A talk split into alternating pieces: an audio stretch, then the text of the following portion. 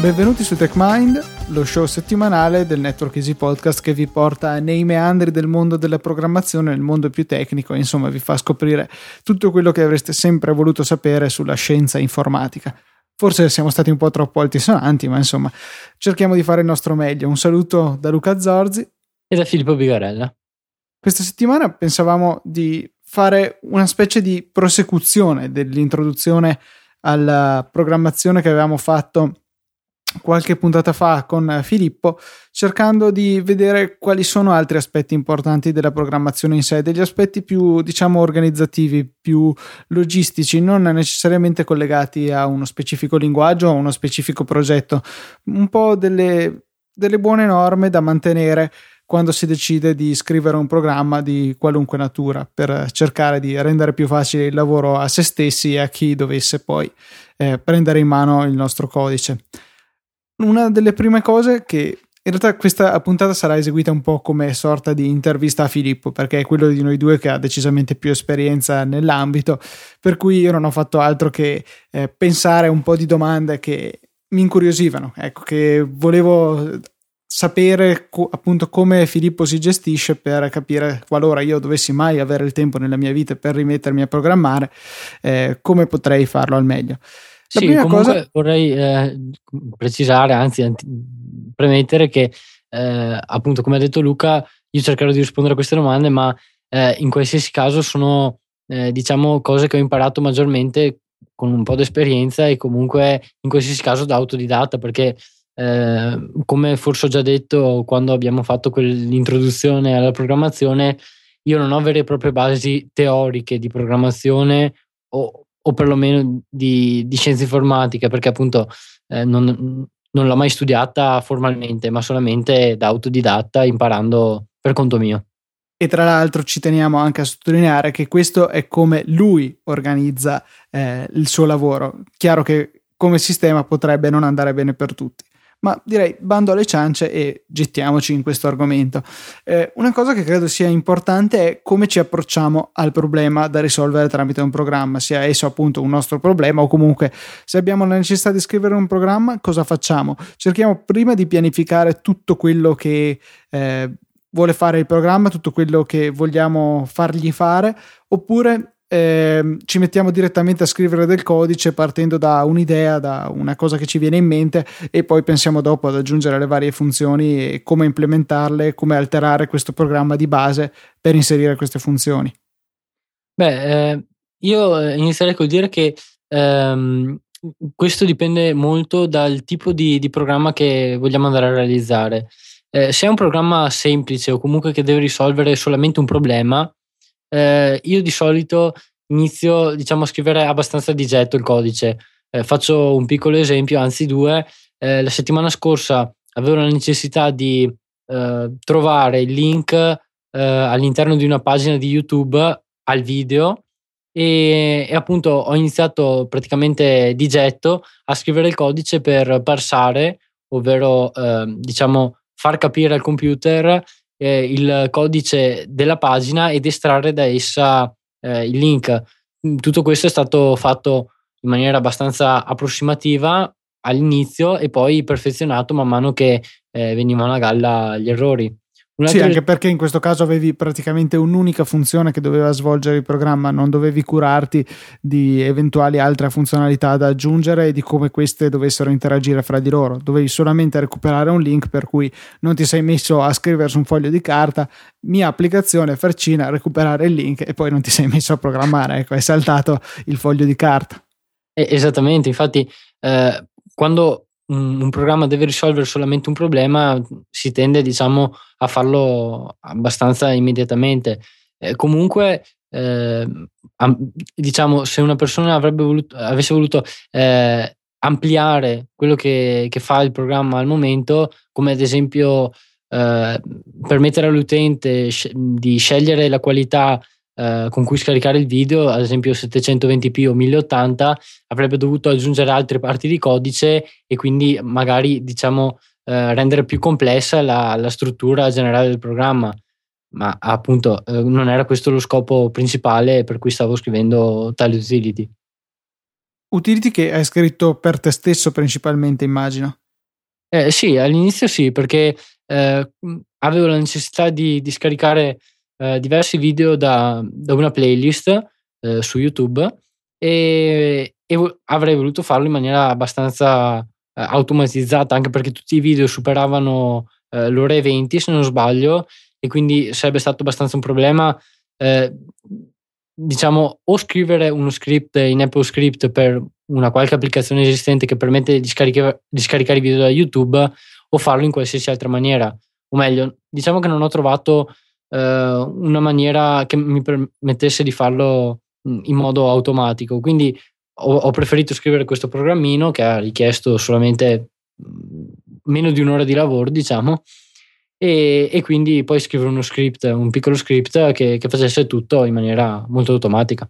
Curiosità non prevista, cosa ne pensi dell'Apple Script?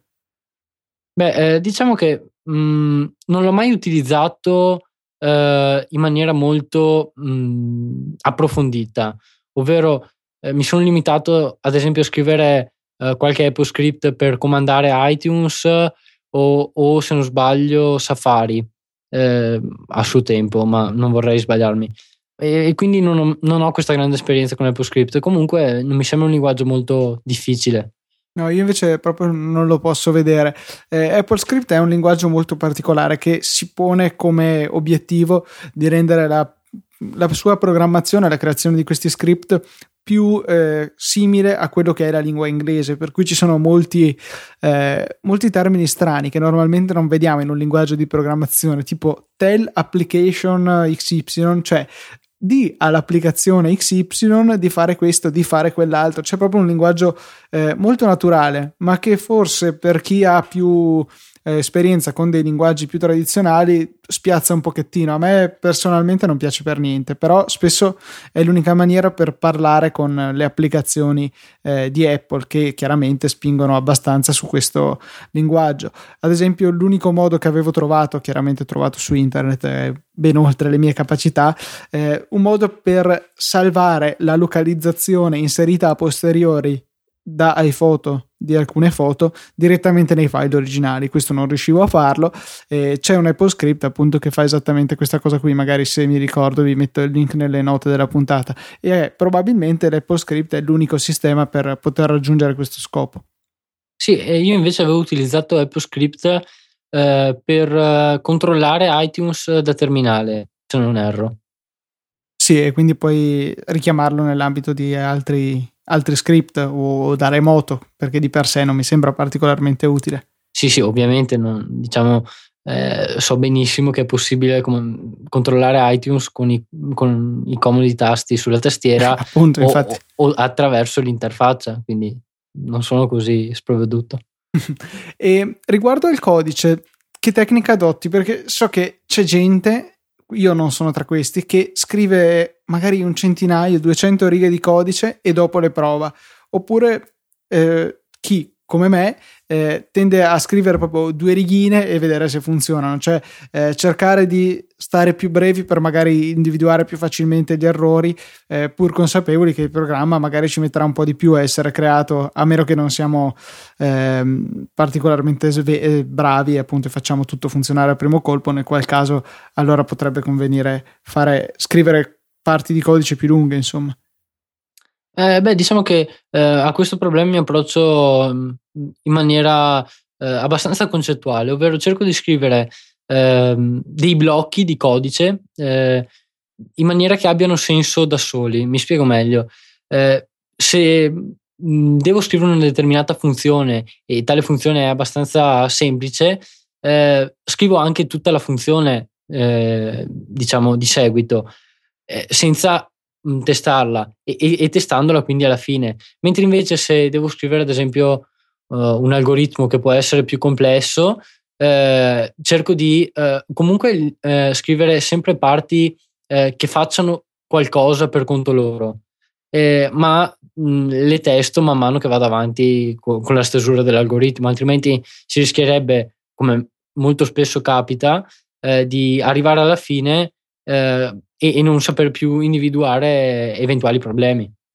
Sì, un esempio, io tra l'altro il grosso delle mie esperienze di programmazione sono state eh, sul web, quindi script in PHP e mi ritrovavo costantemente ad aver scritto del codice che per qualche ragione non funzionava, allora continuavo a stampare a schermo il valore delle variabili man mano che venivano modificate nel corso del programma per riuscire a capire dove eh, succedeva il disastro che non faceva funzionare eh, il mio programma, per cui ehm, poi appunto diventa molto difficile individuare gli errori se i pezzi di codice sono troppo lunghi. Sì, eh, mi permetto di dire che PHP mi sta anche abbastanza antipatico eh, e quindi debuggare PHP penso sia una delle cose peggiori sulla faccia della terra. Poi, eh, altra cosa, tu cerchi di scrivere del codice che ti permetta poi di essere riutilizzato in altri progetti, quindi magari già ben compartimentizzato, non saprei bene che parola utilizzare, cioè usi del codice che sia pronto sia ad essere riutilizzato in altri progetti oppure anche a essere sostituito con dell'altro codice nel tuo stesso programma. Per esempio, la, la, la faccio proprio con un esempio banale. Se tu devi scrivere eh, un codice che accende e spegne un interruttore, lo fai in modo che possa accendere e spegnere l'interruttore solo di una lampadina oppure anche di, non so, di una ciabatta per, con più prese collegate, cioè cerchi di fare un codice che poi tu puoi sostituire per estendere le funzionalità e eh, adeguarle ad oggetti simili ma non identici, per esempio, non so, anche magari eh, per la comunicazione con due tipi diversi di database. Eh, sì, eh, questa diciamo, ehm, questa abitudine mi è stata eh, un po', mh, mm,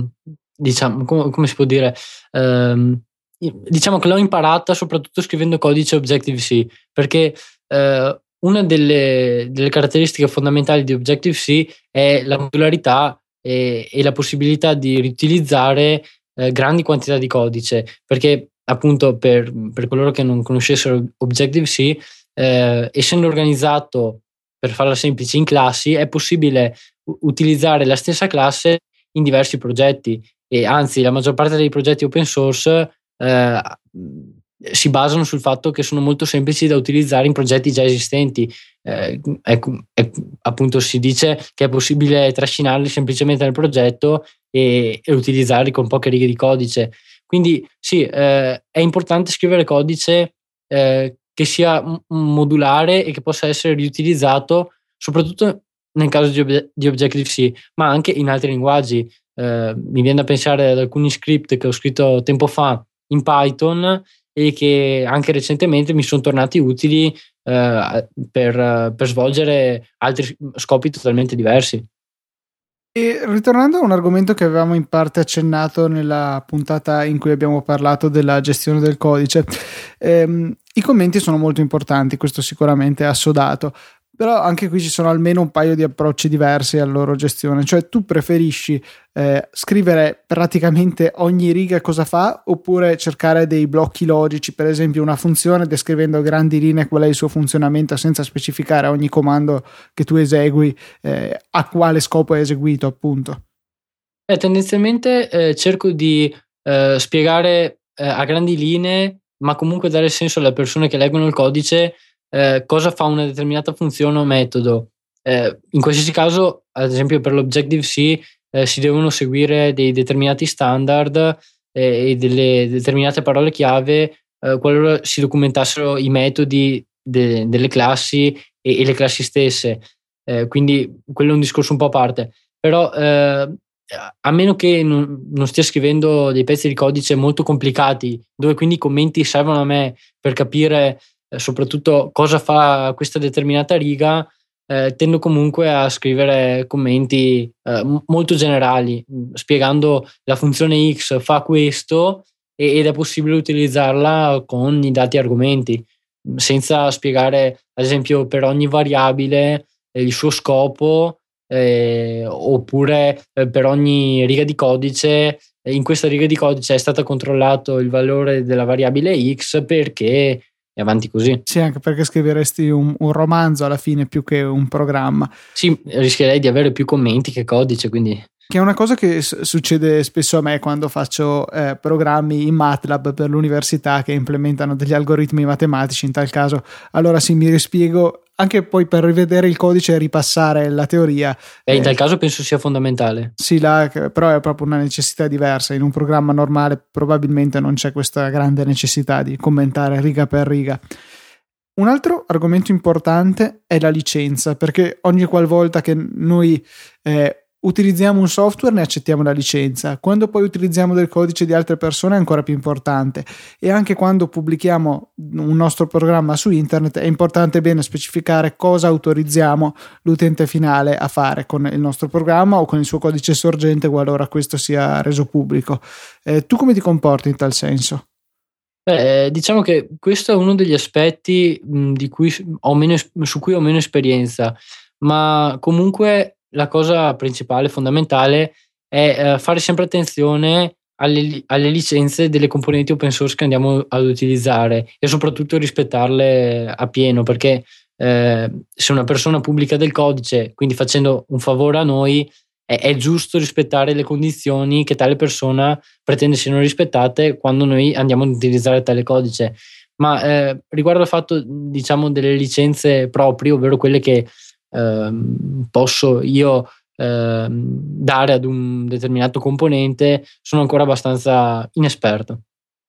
E, ehm, sempre proseguendo riguardo appunto al codice messo liberamente eh, a disposizione su internet, un gra- una grandissima risorsa è Stack Overflow, un sito dove si trovano moltissime risposte degli utenti alle domande di altri utenti, una specie di forum eh, solo molto improntato al codice. Eh, quando tu ti avvali di questo genere di siti, quando invece della documentazione eh, sono dei, eh, delle risorse importanti entrambe per quando si è in difficoltà, quando non si sa esattamente come svolgere una funzione oppure non si ha familiarità con una decermi- determinata funzione.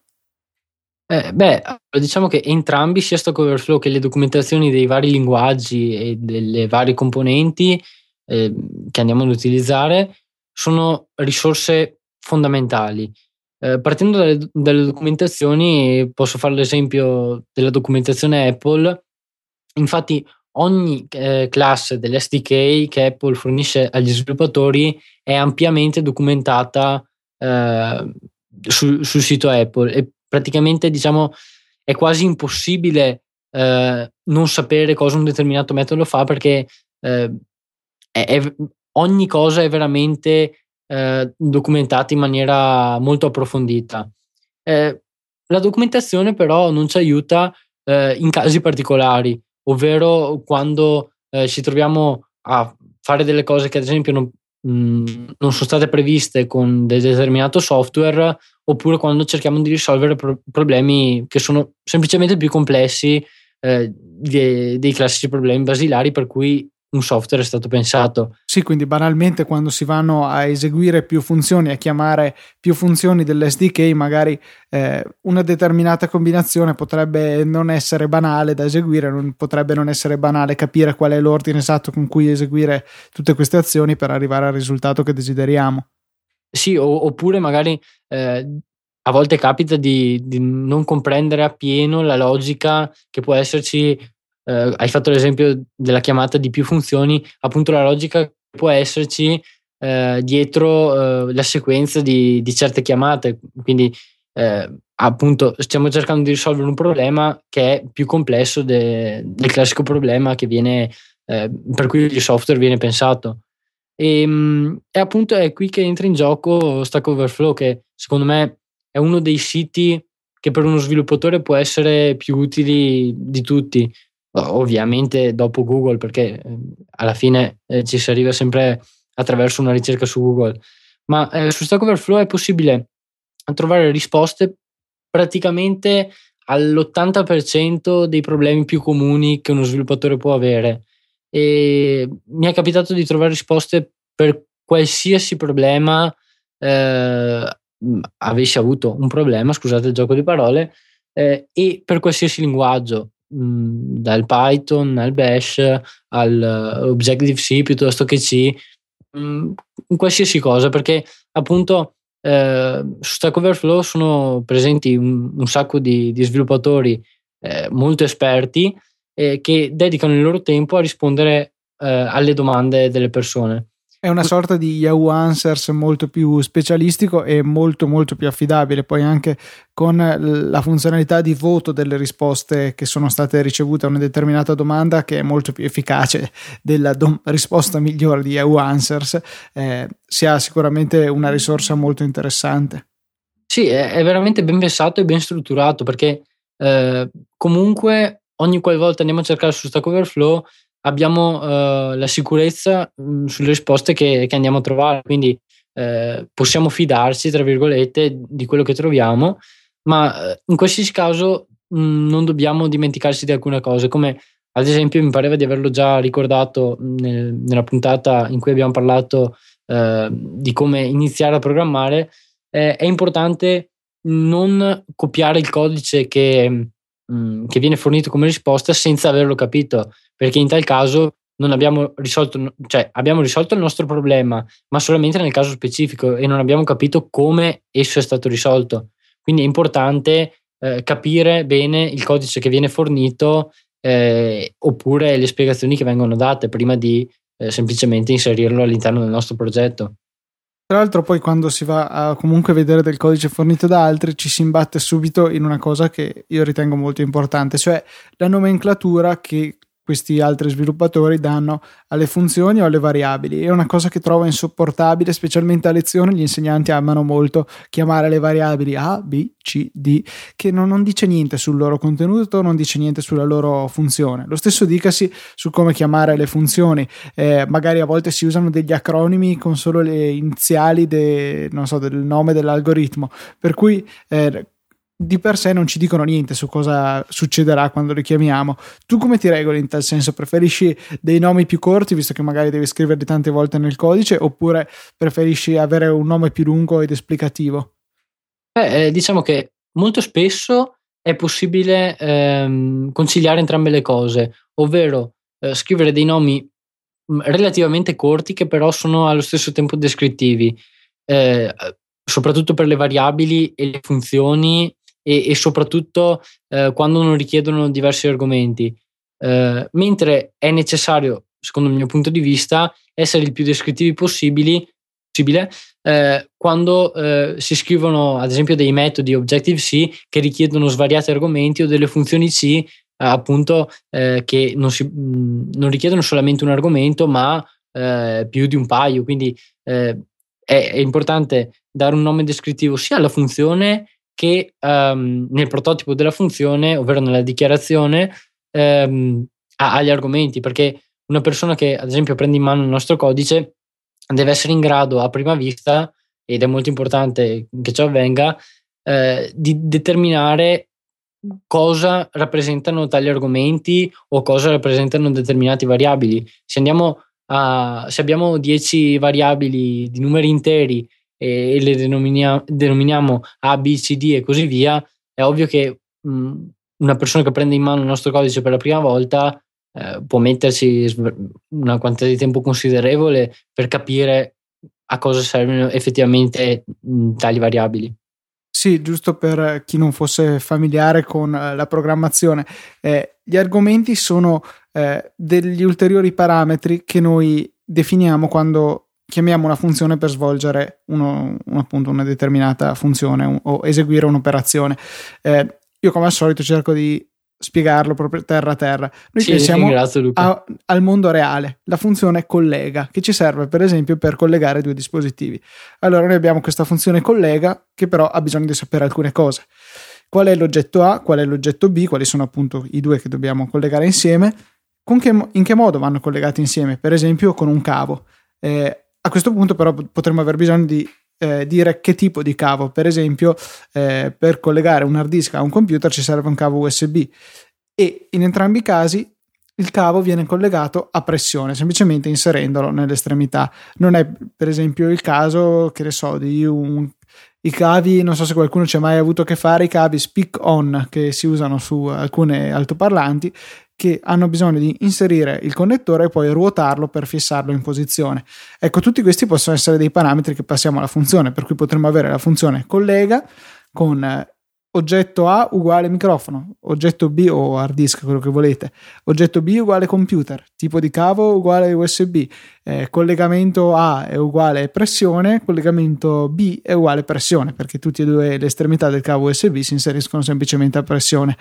Ecco, questi sono appunto i parametri delle funzioni e, e, la loro importanza è chiara, perché se noi avessimo avuto una semplice lista, cioè dobbiamo ricordarci che la funzione collega dovevamo dirgli collega, microfono, computer, USB, pressione, pressione, non, non ci dice niente. Invece dare dei bei nomi è sicuramente molto più, import- molto più efficace e utile.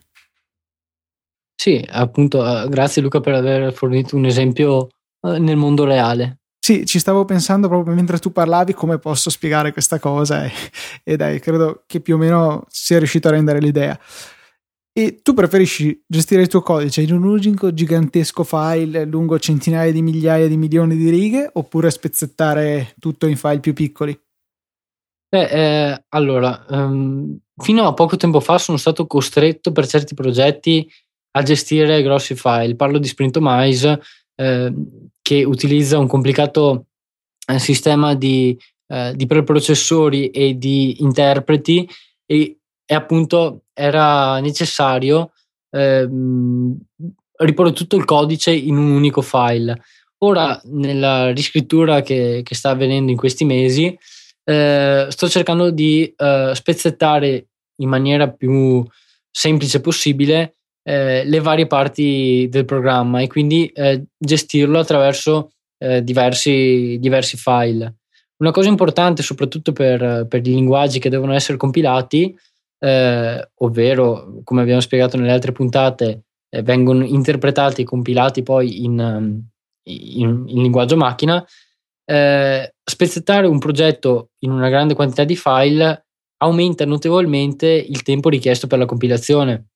perché appunto eh, devono essere interpretati singolarmente o comunque eh, richiedono un, ma- un, maggior numero di cicli di CPU al, al compilatore all'interprete. Eh, quindi dobbiamo anche calcolare questi, questi trade-off. Trade-off che è un modo bruttissimo di dire la parola bellissima italiana compromessi. Non mi veniva in mente, è già la seconda volta in due puntate, se non sbaglio, che, che mi correggi questo inglesismo. Benissimo. E una volta che hai il tuo bel codice bello pronto, diviso in tanti file e poi raggruppato in un bel eseguibile, c'è una cosa importante, bisogna testarlo approfonditamente per essere sicuri che non ci siano problemi con appunto il suo funzionamento. Generalmente ti arrangi, chiedi agli amici, metti su internet una beta e chiedi alla gente di provarla, come ti regoli?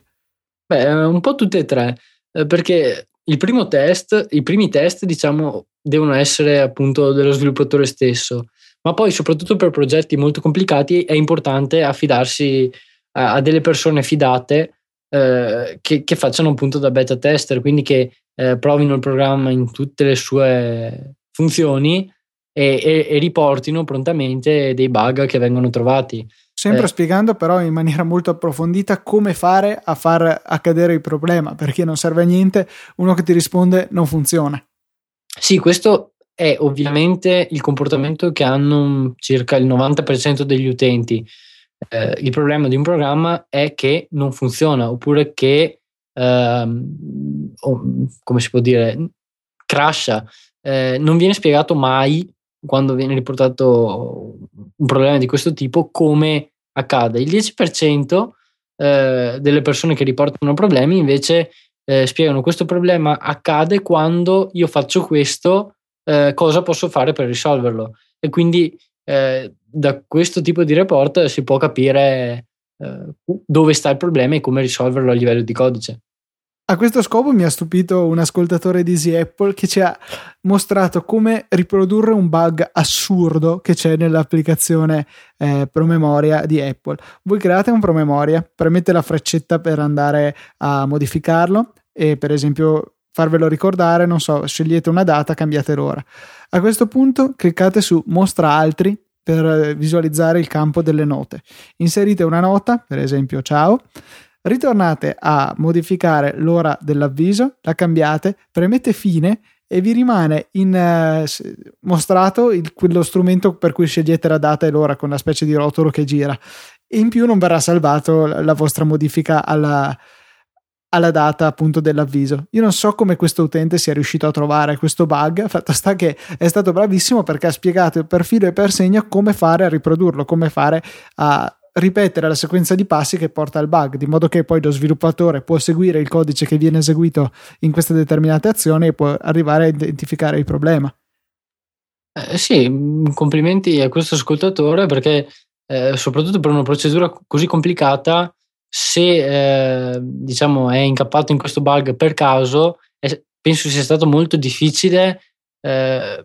rieseguire tutti esatto. i, i, passi che l'hanno portato eh, a trovare quel bug perché non sono due, due, passaggi, ma come ho potuto sentire almeno un centinaio. sì, una decina. Complimenti veramente a Paolo Avezzano su Twitter che ci ha segnalato questa cosa. Direi che abbiamo fatto una panoramica abbastanza interessante su, su, quali potrebbero essere delle buone norme per chi una volta deciso di programmare veramente cominci a farlo. Come ogni settimana vi salutiamo, questo appuntamento si rinnoverà la settimana prossima in un giorno che speriamo di definire un po' meglio perché ultimamente siamo abbastanza casuali con le uscite del podcast,